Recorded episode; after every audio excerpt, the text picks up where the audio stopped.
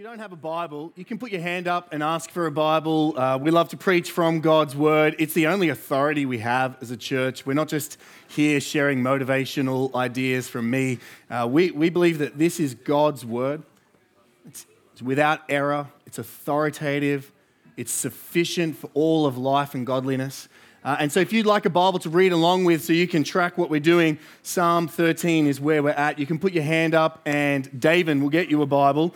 Otherwise, Psalm 13 is our final psalm that we're looking at in a four-part series on the Psalms. We've been doing a series on lament. The series is called Discovering Lament. It's a new topic for me, to be honest, and that's why I wanted to bring it as the pastor of this church, because I think it's an unused prayer language in the modern church. It's something that I didn't know much about, but I found it uniquely helpful.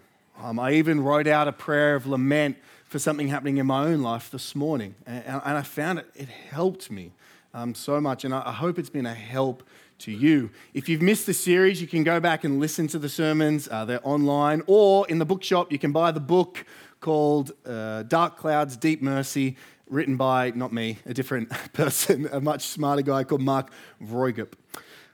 Today is our last one, and this message is entitled, Choose to Trust, and I'll be reading and preaching from Psalm 13. This is God's Word. How long, O Lord, will you forget me forever? How long will you hide your face from me? How long must I take counsel in my soul and have sorrow in my heart all the day? How long shall my enemy be exalted over me? Consider and answer me, O Lord my God. Light up my eyes, lest I sleep the sleep of death. Lest my enemy say, I have prevailed over him. Lest my foes rejoice because I am shaken. But I have trusted in your steadfast love. My heart shall rejoice in your salvation. I will sing to the Lord because he has dealt bountifully with me. Let me pray. Our God and Father, may you bless the reading and the preaching and the applying of your holy word this morning. In Jesus' name. Amen.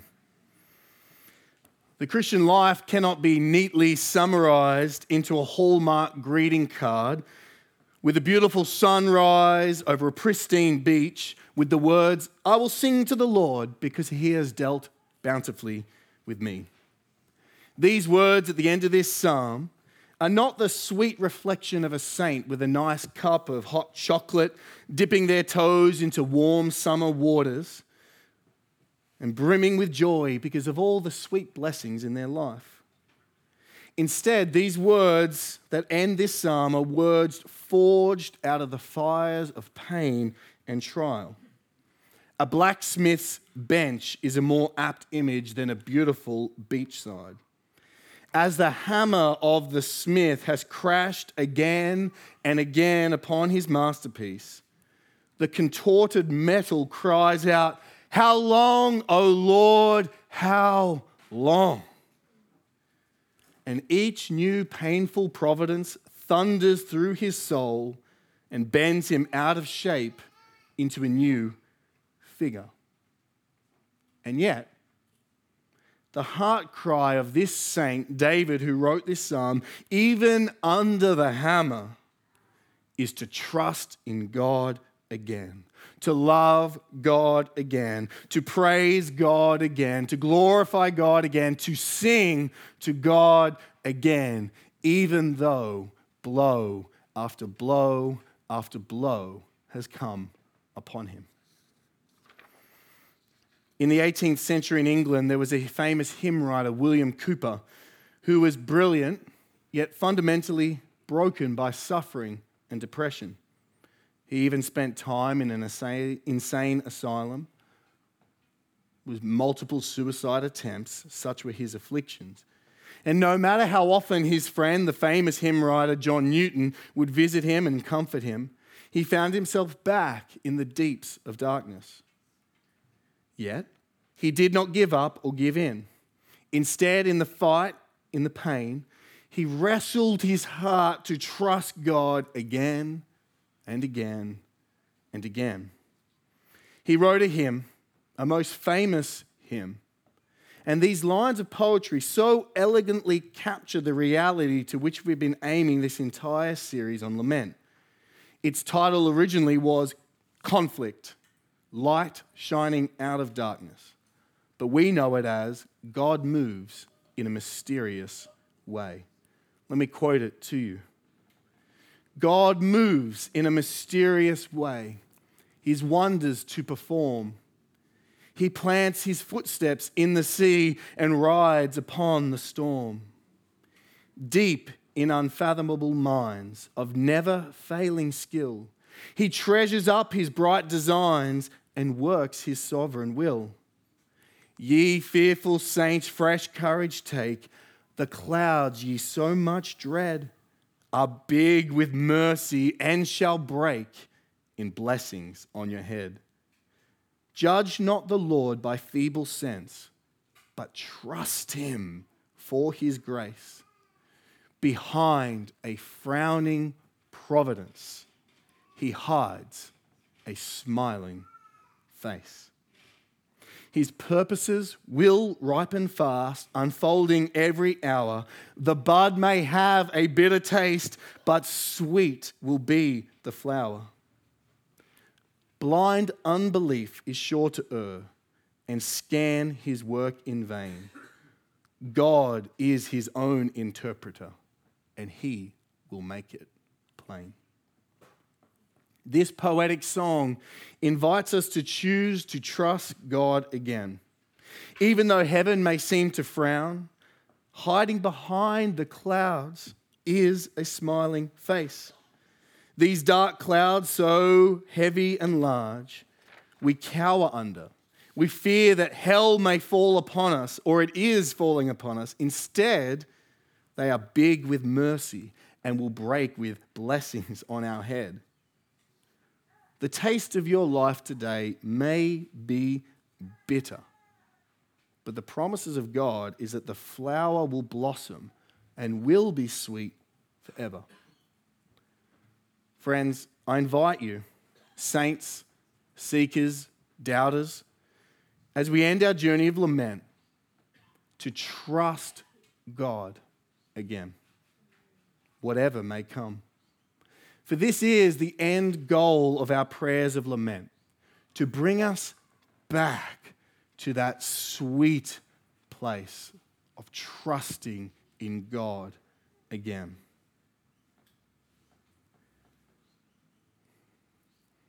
If you're a believer in Christ, the cry of your heart, the longing of your heart, even though you may not feel it right now, deep down because of the Holy Spirit is you want to love God again. You want to trust God again. And that is where lament will lead you, back into that sweet place. We've walked the path from turning to God in prayer, bringing our complaint, making our requests before God, and we end here, the final step, choosing to trust, even if circumstances haven't changed. I want to ask you this morning, are you willing to trust God with the darkest clouds in your life? Are you willing to put your trust in him again? Are you willing to move toward him and hand your life to him, whatever his will may be? Perhaps you're cautious. I get that. Perhaps you're timid. Perhaps you're full of doubt and uncertainty. My hope today is that through the preaching of God's word, you will trust in him again, or perhaps even today for the very first time. To do that, we're going to explore Psalm 13, mainly verses 5 through 6, and see how it helps us to trust him again. We're going to look at how some of the practical realities of trusting actually works, And then I'm going to end with a story of trust, a real story from a saint, a man in our church, and his experience of trusting God, though the clouds were dark and though the flower was, or the sea, the bud was bitter, and bearing many scars in the process. 3 points. First point, choosing to trust. Second point, the practice of trust. The third point, a story of trust. So let's have a look at point number one, choosing to trust. If you've been along here tracking with us over these messages, this psalm should clearly teach you the 4 steps of lament we've been talking about. You would have noticed, I hope, if you've been here for all 4, the 4 steps that are contained in Psalm 13, which really is a prayer of David and a model prayer for how to lament. This is how to do it. If you're ever wondering, oh, what was that lament thing again? Turn back to Psalm 13. We won't go through it in detail now, but if you look verses 1 and 2, you'll see step 1 and 2 combined. Turn to God and bring your complaint. He turns to God and he cries out with this complaint 4 times in desperation. How long, O Lord? How long, O Lord? How long, O Lord? How long, O Lord? We run over these words so quickly, but this is a prayer of abandonment. He knows God hasn't abandoned him, but he feels as though God has. And so he laments. He brings a complaint and is, how long will you hide your face? How long will things go poorly for me? How long will my life seem to only end in dead ends or valleys and no mountaintop experiences? Then verses 3 to 4, he boldly makes his requests. That's the third step in the 4 steps of lament. Consider and answer me, O Lord my God. Light up my eyes, lest I sleep the sleep of death. So he asks God, consider me. You've been looking everywhere, it feels like. Look upon me. And you've been answering other people's prayers, now answer mine. It's a bold request, isn't it?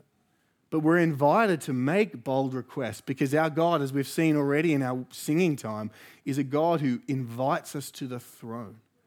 You can come and make bold requests. He's God. He'll answer them how he pleases, but you can make the bold requests time and time again.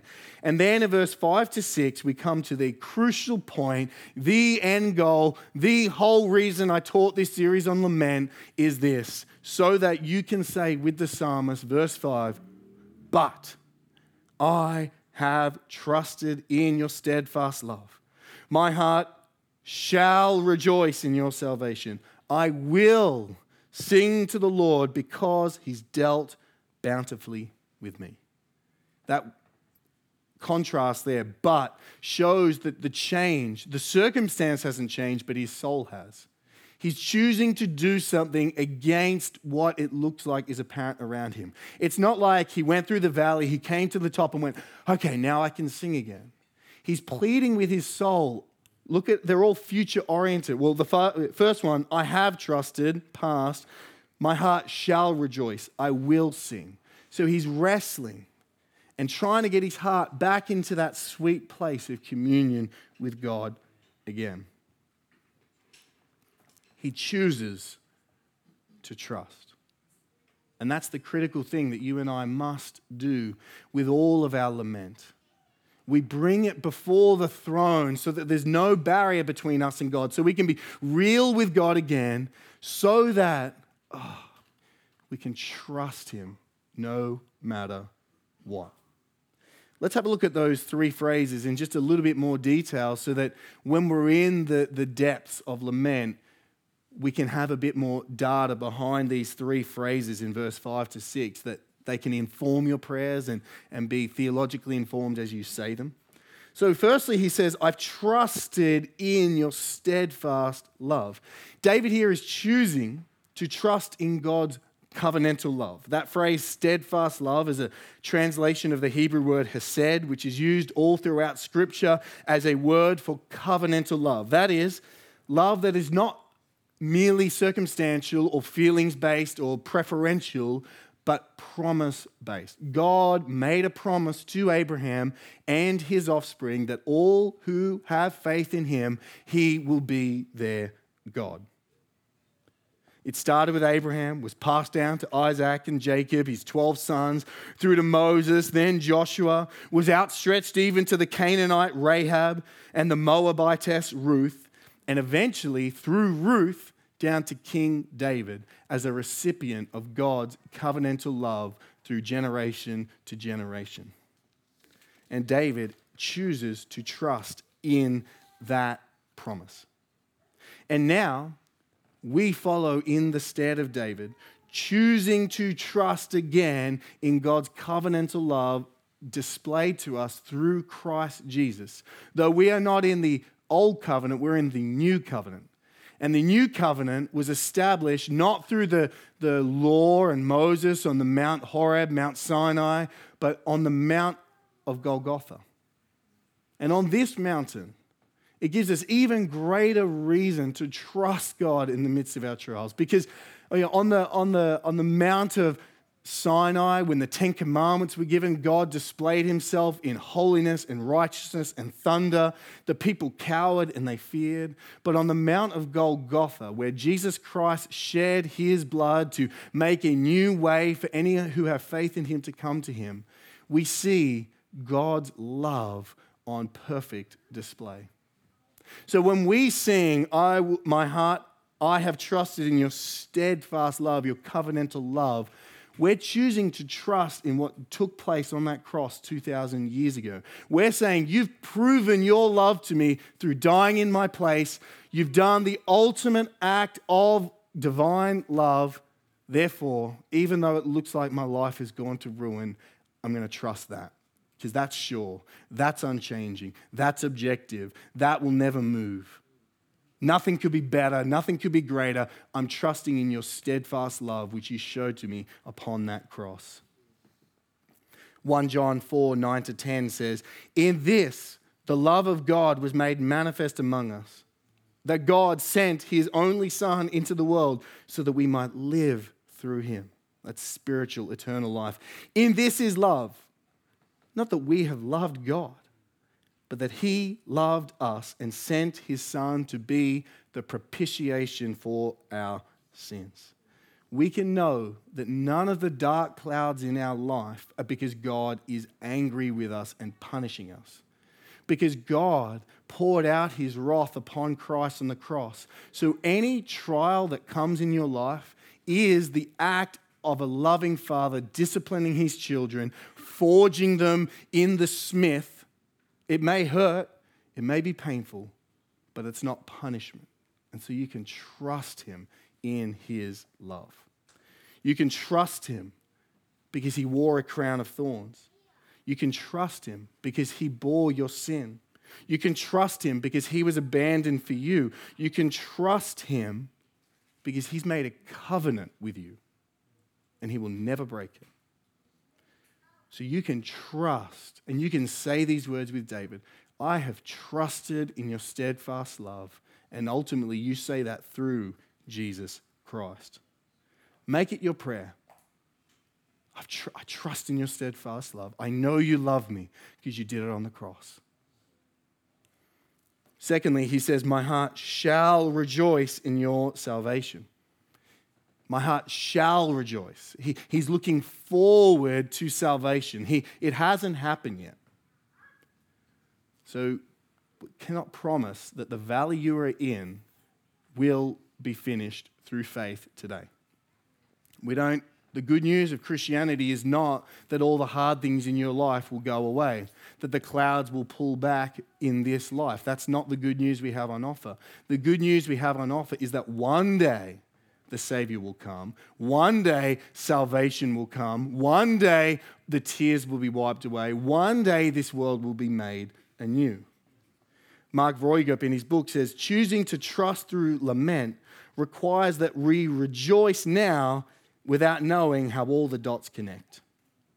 We decide to let God be his own interpreter, trusting that somehow his gracious plan is being worked out, even if we can't see it. He says, my heart shall rejoice in your salvation. He's believing that salvation will come, but the dots aren't making the picture that he hopes, but he's going to trust anyway.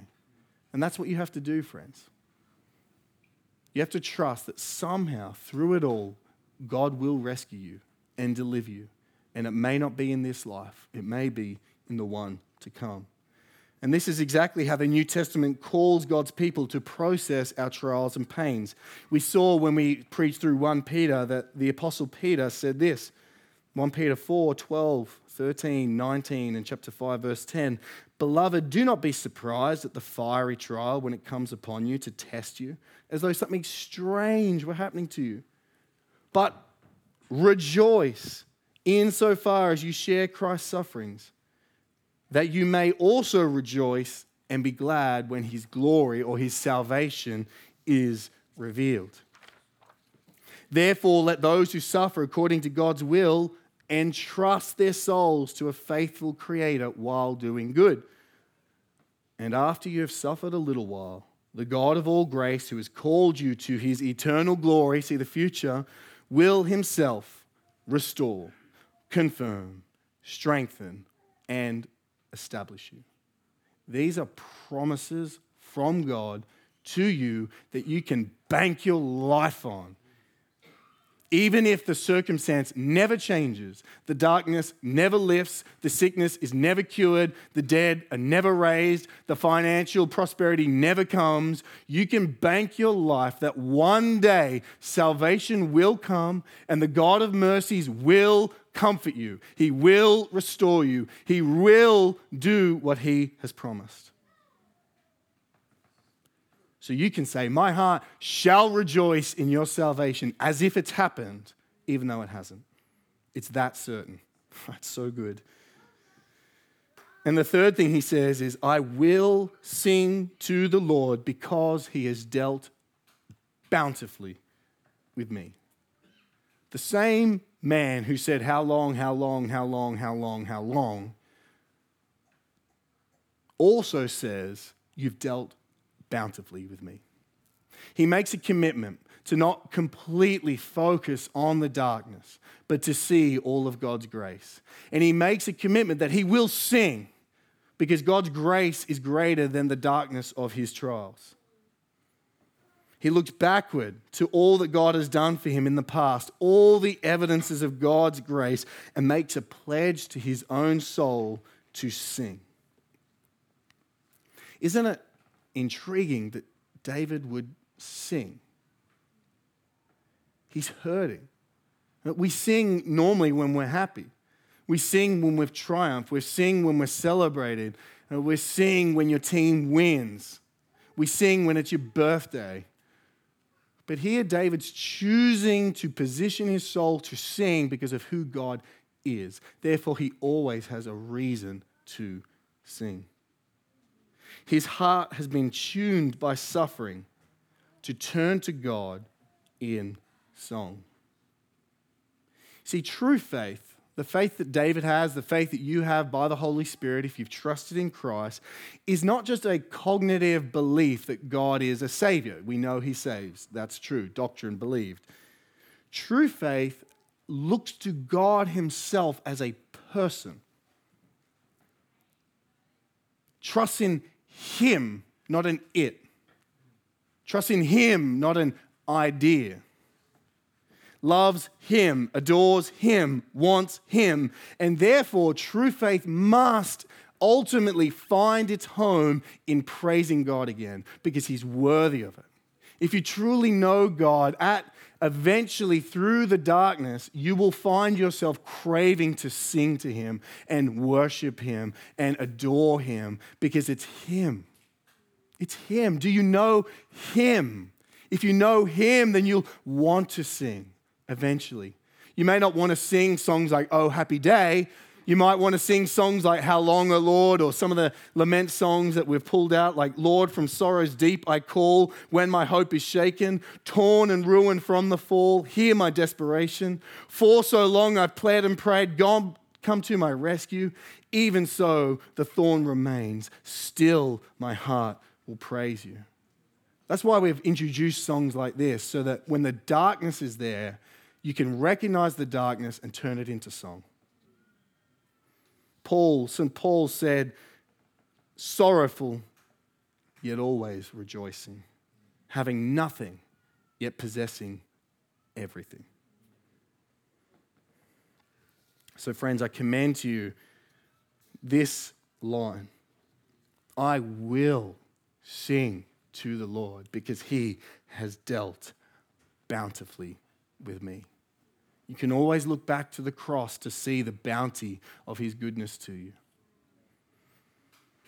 So verses 5 to 6 complete the lament prayer, choosing to trust God again, no matter what. We can say, I've trusted in your steadfast love.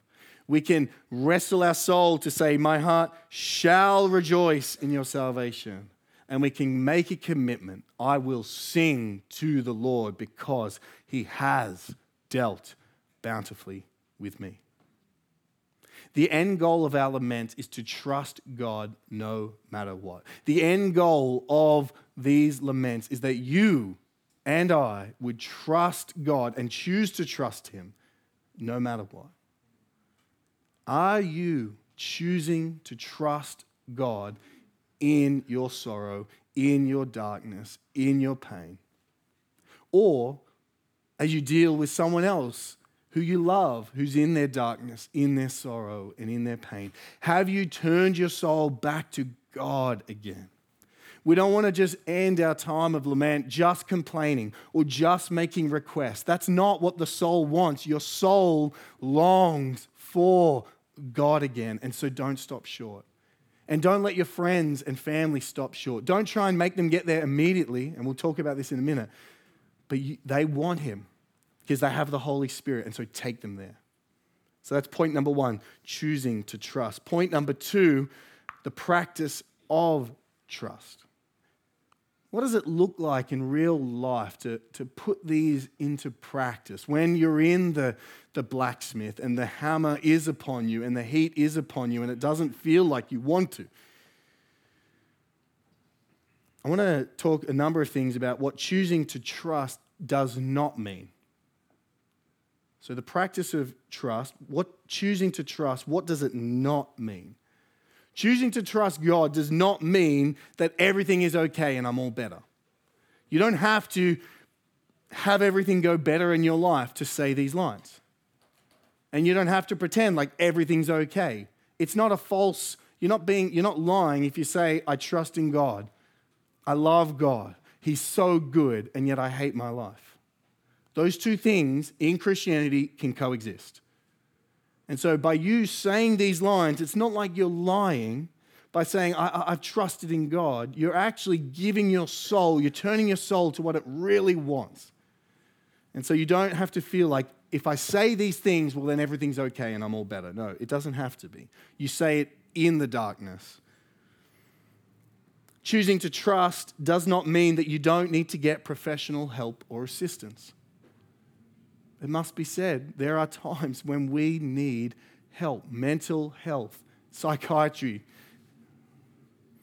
therapy, structured counseling, medication, hospital.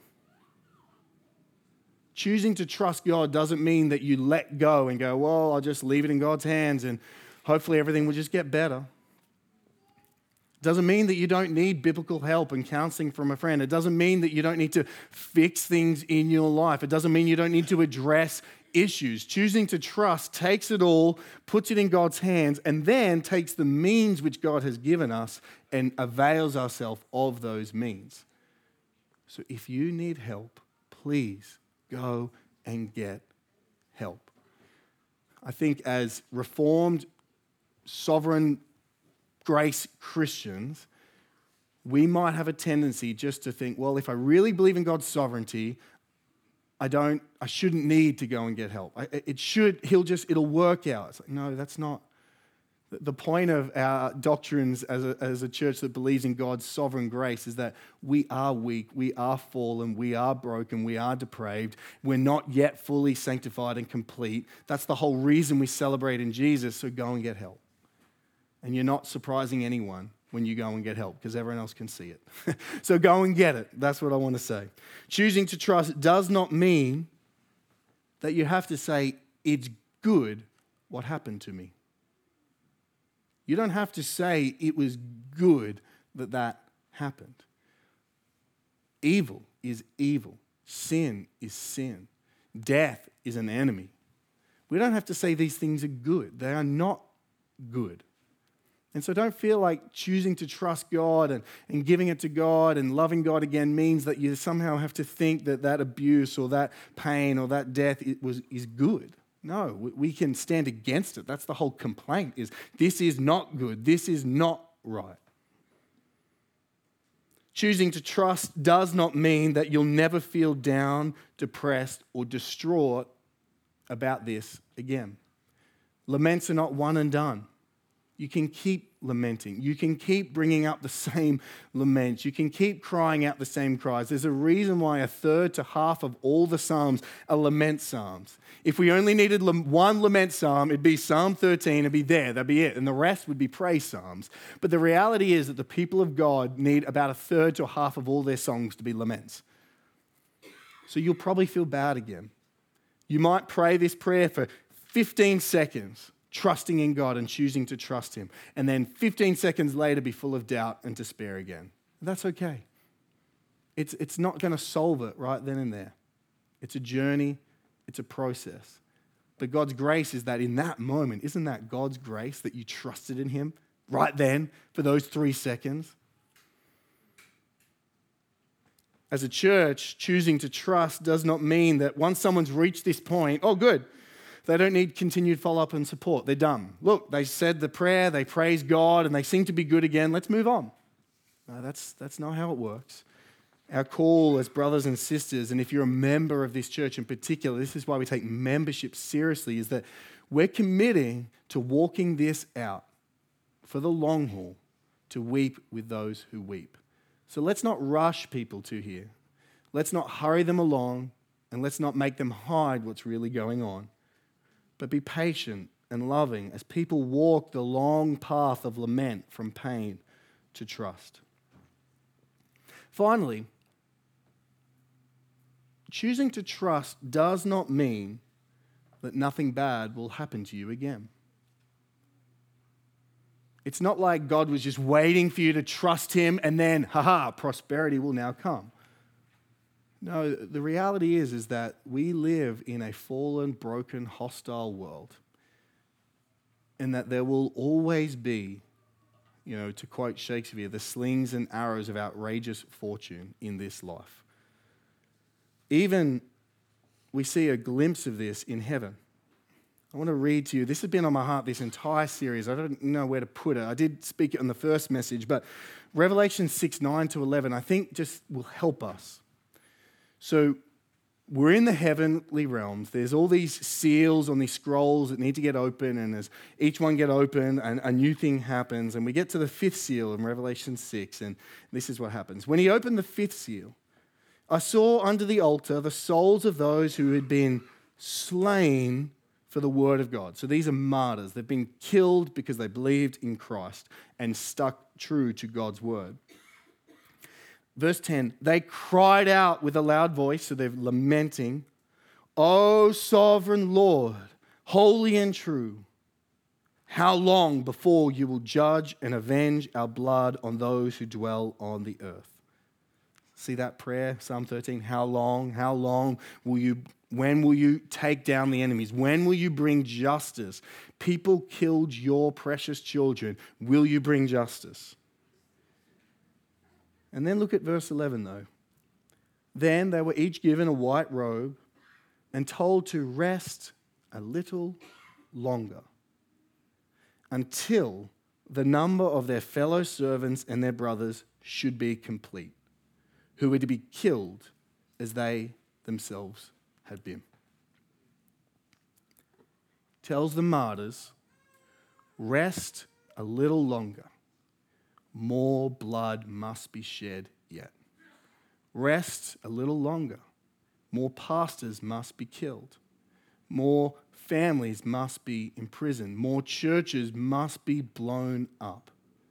You see, God, our sovereign Lord who rules the universe, somehow in his sovereign and eternal will has so decreed that the way his kingdom will go forward is not through triumph after triumph, but through the blood of the martyrs.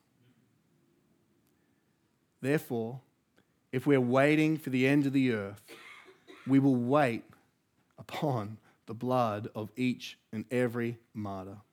And therefore, in this life, there will never be a time where you will be protected from suffering, pain, or death. Choosing to trust God does not mean that you will escape the worst of the worst. Rest a little longer and trust my plan, he says to the martyrs. So what does choosing to trust mean then, with all those caveats? I want to say two things. Choosing to trust does mean that you will need God's grace every step of the way. The way to get through the hardest times of our life is not through grit and determination ultimately. It's not your power that will get you through. It's his provision. You don't have to get it all together. You don't have to be the super saint that somehow, though everything goes wrong in your life, you're at the front raising your hands, singing again. That's not how Christianity works. We do it only by the power that God gives us. And so if the only way you can get through times of lament and suffering and walk along the path is by choosing to trust God, to give you the power to trust God. Paul had a time in his life when God was heavy upon him. And we pick up the story in 2 Corinthians 12. He had this thorn in his side. We don't know exactly what it is, but this is an example of Paul lamenting. Verse 8, 2 Corinthians 12. 3 times I pleaded with the Lord about this, that it should leave me. But he said to me, my grace is sufficient for you, for my power is made perfect in weakness. Therefore, Paul says, I will boast all the more gladly of my weaknesses, so that the power of Christ may rest upon me. For the sake of Christ, then, I am content with weaknesses, insults, hardships, persecutions, and calamities. For when I am weak, then I am strong.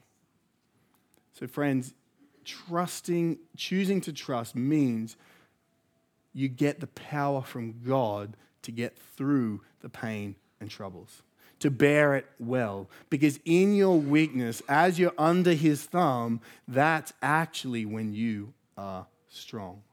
So if you feel like, I can't do another day, I don't know if I can believe again, I don't know if I can trust this God again, ask again for power. So Lord, I feel weak. Would you magnify your greatness through my weakness? I've got nothing to offer. Would you help me through the pain? The author of the book that we've been going through, Dark Clouds, Deep Mercy, when they went through multiple sufferings, their friends emailed John Piper, if you know who that is, a famous pastor, theologian, author. And they said, look, this guy loves your writing and your teaching, your preaching. Could you send him a word of encouragement? And John Piper took that email, even though somehow he gets hundreds of them, he found this one and replied and emailed Mark Vroegop and said this to him. Amongst other things, this was the one thing that stood up. Trust in the one who keeps you trusting. That's it. That's the Christian life. Trust in the one who keeps you trusting. The only way you can keep trusting is if the one who you trust in keeps you trusting.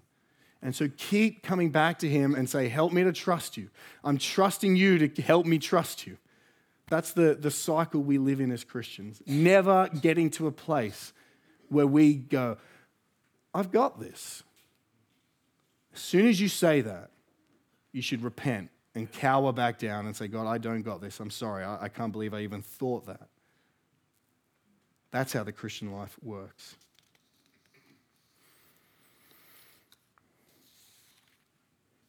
The final thing I want to say about choosing to trust God practically, and I think this is actually the most practical thing.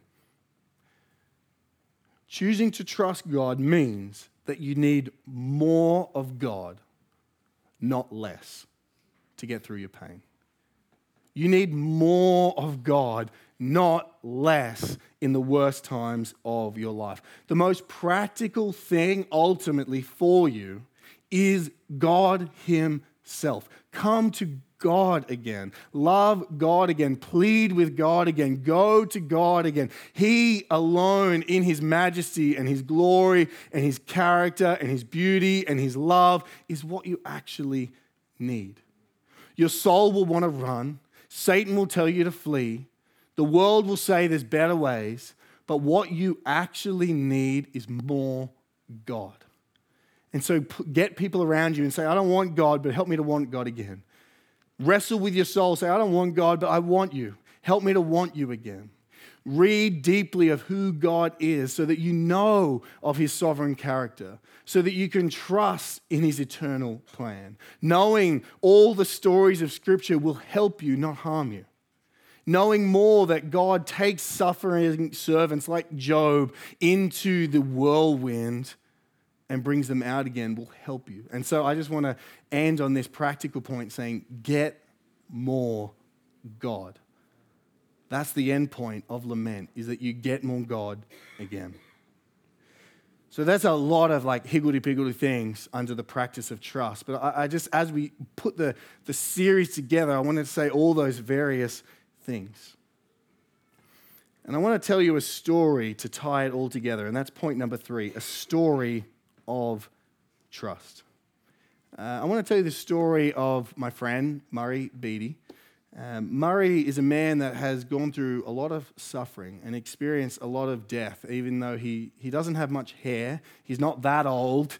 He's only just in his 40s. Where is Muzz? There he is. Yeah. But unfortunately, the way that God has planned his life is that he's had to encounter a lot of hard things. And so I reached out to Murray and Leanne just to write some reflections on what it was like to trust God in the midst of grief and pain.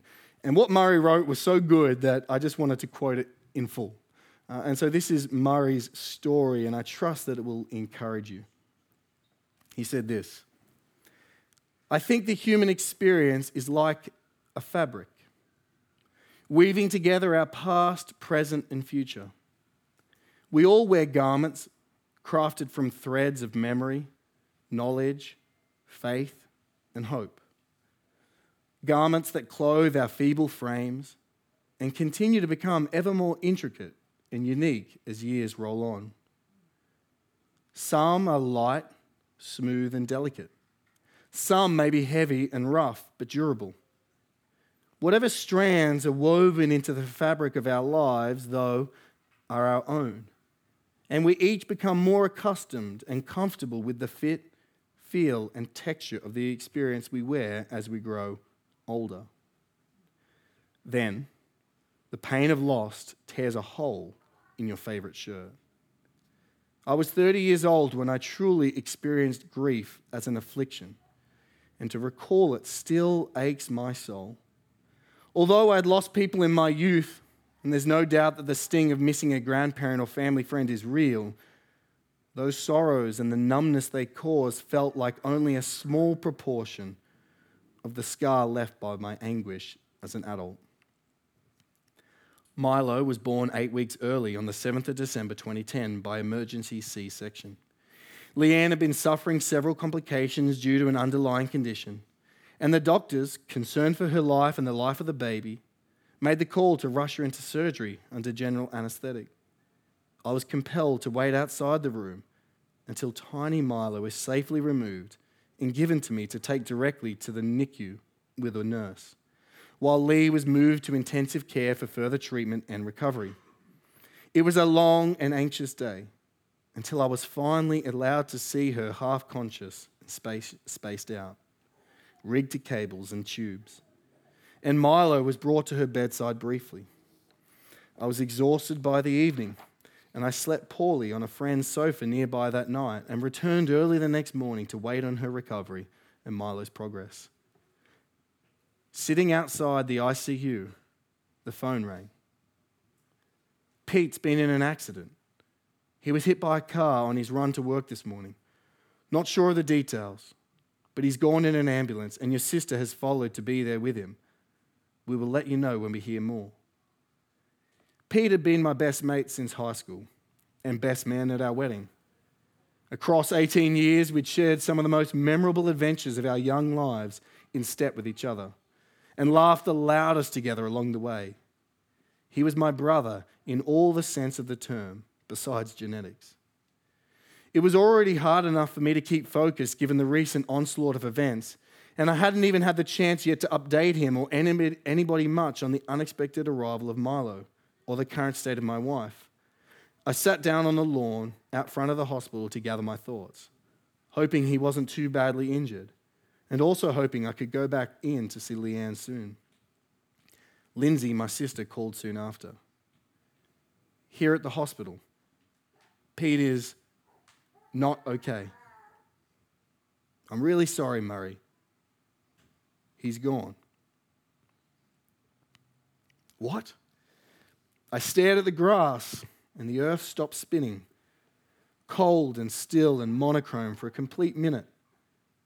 Nothing made any sense, and my body froze over. I have no memory of anything more, my sister said afterwards. There's still nothing beyond the sound of a rasping wail that rose from my chest and permeated my brain. The smell of grass as my face pressed into the ground, and the feeling in that instant of being utterly alone and helpless. My wife was still waking up in ICU. My baby son was isolated in a plastic box. My parents were in a different state, and my sister was in another hospital across town looking over the body of a dear friend that I would never see again.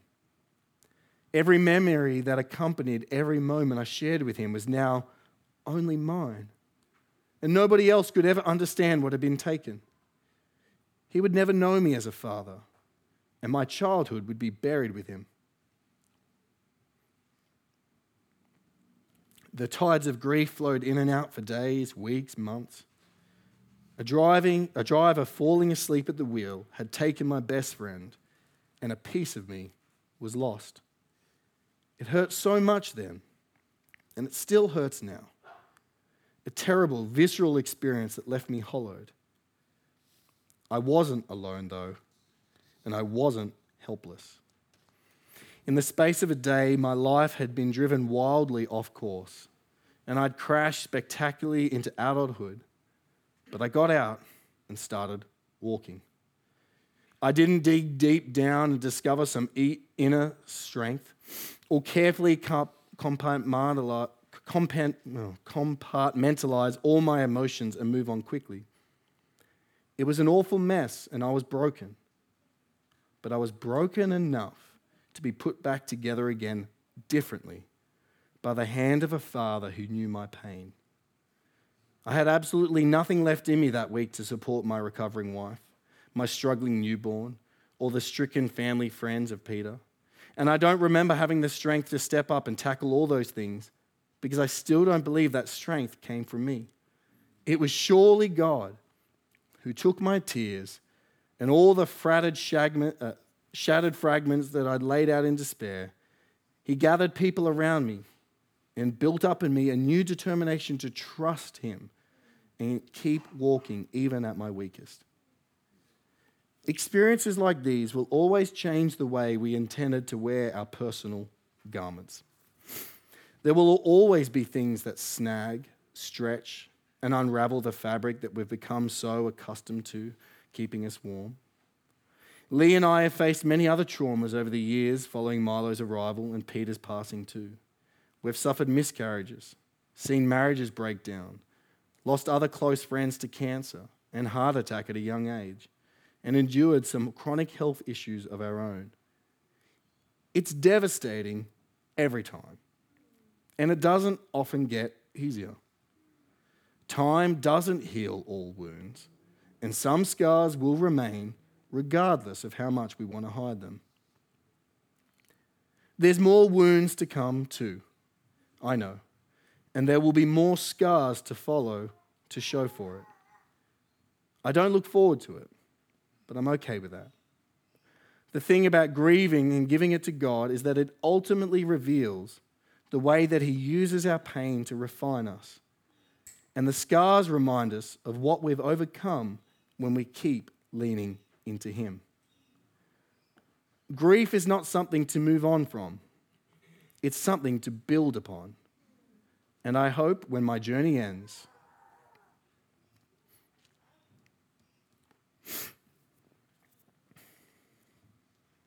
all my scars will show how much I've trusted Him. I believe they will, brother. I wonder what type of garment you're wearing this morning. What holes may be in it, or maybe it's light and airy and you haven't yet come under the hammer. What groanings and grief has God woven into your life for you to build upon rather than move on from? What scars are you marked with that show that you still trust Him no matter what? You see, the way God has so ordained our life is that He uses all of these things to bring us to Him again. And so your suffering, your pain, your trials are an invitation from God to trust Him again. And the scars at the end of your days will prove by the grace of God that you did. And so, friend, as you walk through the journey of lament and as you walk through the pain and the sorrows, I invite you with Murray to trust Him again and yet again. Lament is, according to the author, a language for loss, a solution for silence, a category for complaints, a framework for feelings, a process for our pain. And finally, lament is a way to worship. It's a way to turn to God, to bring our complaints, to make our requests, and to trust in Him again.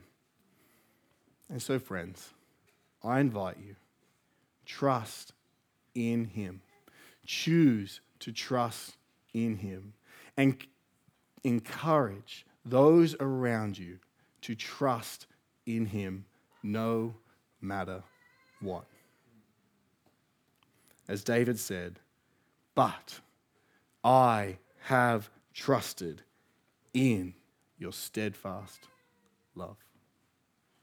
Let me pray for us as we sing our final song. Almighty God, we come before You recognizing that we don't have the strength to trust You, and we ask for the grace to do it. If there's anyone here, Lord, that isn't trusting in You, would You, in Your mercy, turn them to You even now? I trust now, Lord, that You can turn their hearts to You again. If there's anyone here that's not yet a follower of You, perhaps because of the pain that You've brought in their life, would You give them the faith to trust You and look upon Your Son, Jesus Christ, as their Savior, and to trust in Him, knowing that He works all things together for good in the end. And Lord, I pray and ask that as a church, we will weep with those who weep, and that we as a people will choose to trust, and that You would give us a song so that we, no matter what, will sing to You because You have dealt bountifully with us. In Jesus' name we pray. Amen.